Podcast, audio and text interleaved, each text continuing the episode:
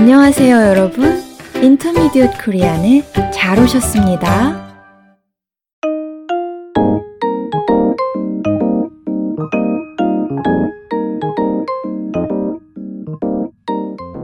여러분, 안녕하세요. 유쌤입니다.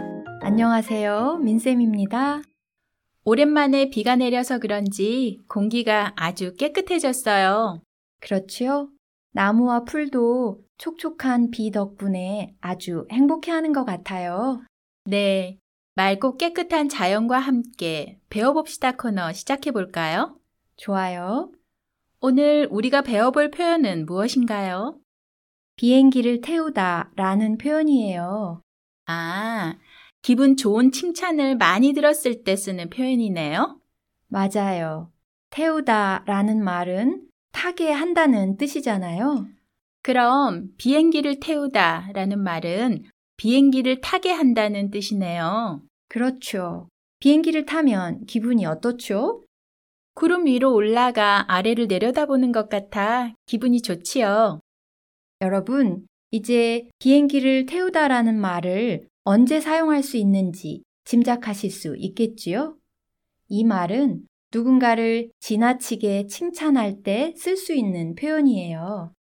그럼 다른 사람이 나를 비행기 태우면서 칭찬해 줄 때 어떻게 반응하면 되나요? 청취자 여러분, 어떻게 반응할까요? 고맙습니다. 하면 어때요? 그럴 수도 있겠죠? 하지만 보통은 상대방의 칭찬이 지나칠 때 이 표현을 쓰기 때문에 비행기 태우지 마세요. 혹은 비행기 그만 태우세요. 라고 하지요. 칭찬을 받으면 기분이 좋지만 과분한 칭찬을 받으면 좀 쑥스럽기도 하지요. 그래서 더 이상 칭찬하지 말라고 하는 거예요. 민 선생님은 과분한 칭찬을 받아본 적이 있으세요? 글쎄요. 아, 예전에 신문사에 몇 달 동안 글을 쓴 적이 있는데 그때 편집부에 계신 분이 칭찬을 많이 해주셨던 기억이 나요. 어떤 식으로요?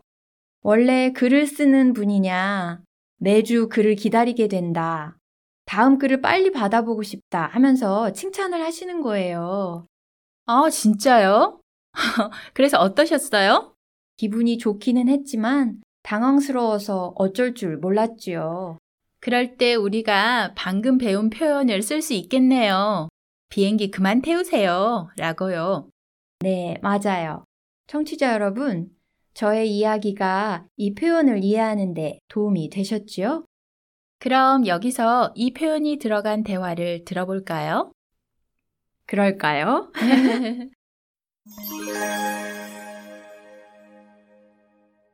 지호 씨, 오늘 프로젝트 발표회 정말 멋졌어요. 정말요? 아이디어도 참신하고 내용 전달도 훌륭했어요. 네, 다행이네요. 게다가 지호 씨의 양복도 진짜 잘 어울리던데요? 아이고, 비행기 그만 태워요. 쑥스럽네요. 제가 지호 씨를 비행기 태웠나요? 지호 씨의 프로젝트 발표회를 보고 나서 수영 씨가 칭찬을 퍼붓습니다. 그러자 지호 씨가 쑥스러워 하면서 비행기 그만 태우라고 하네요. 수영 씨는 웃으면서 자기가 비행기를 태웠냐고 되묻습니다. 지호 씨가 어색해 하지만 기분은 좋은 것 같지요? 네, 그런 것 같아요. 여러분, 오늘 우리는 비행기를 태우다 라는 표현을 배워봤어요.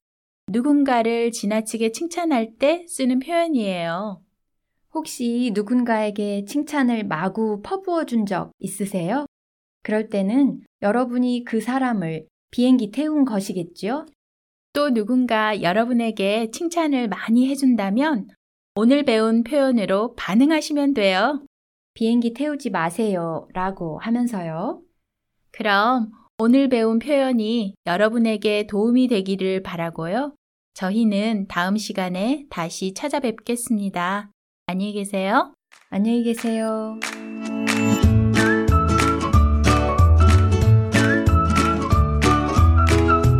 아, 아, 여러분, 우리 팟캐스트에서는 대본을 제공하고 있어요. 필요하시면 대본 링크를 눌러보세요. 그리고 우리 방송이 도움이 되었다면 격려의 댓글이나 리뷰 남겨주세요. 여러분의 응원이 큰 힘이 됩니다.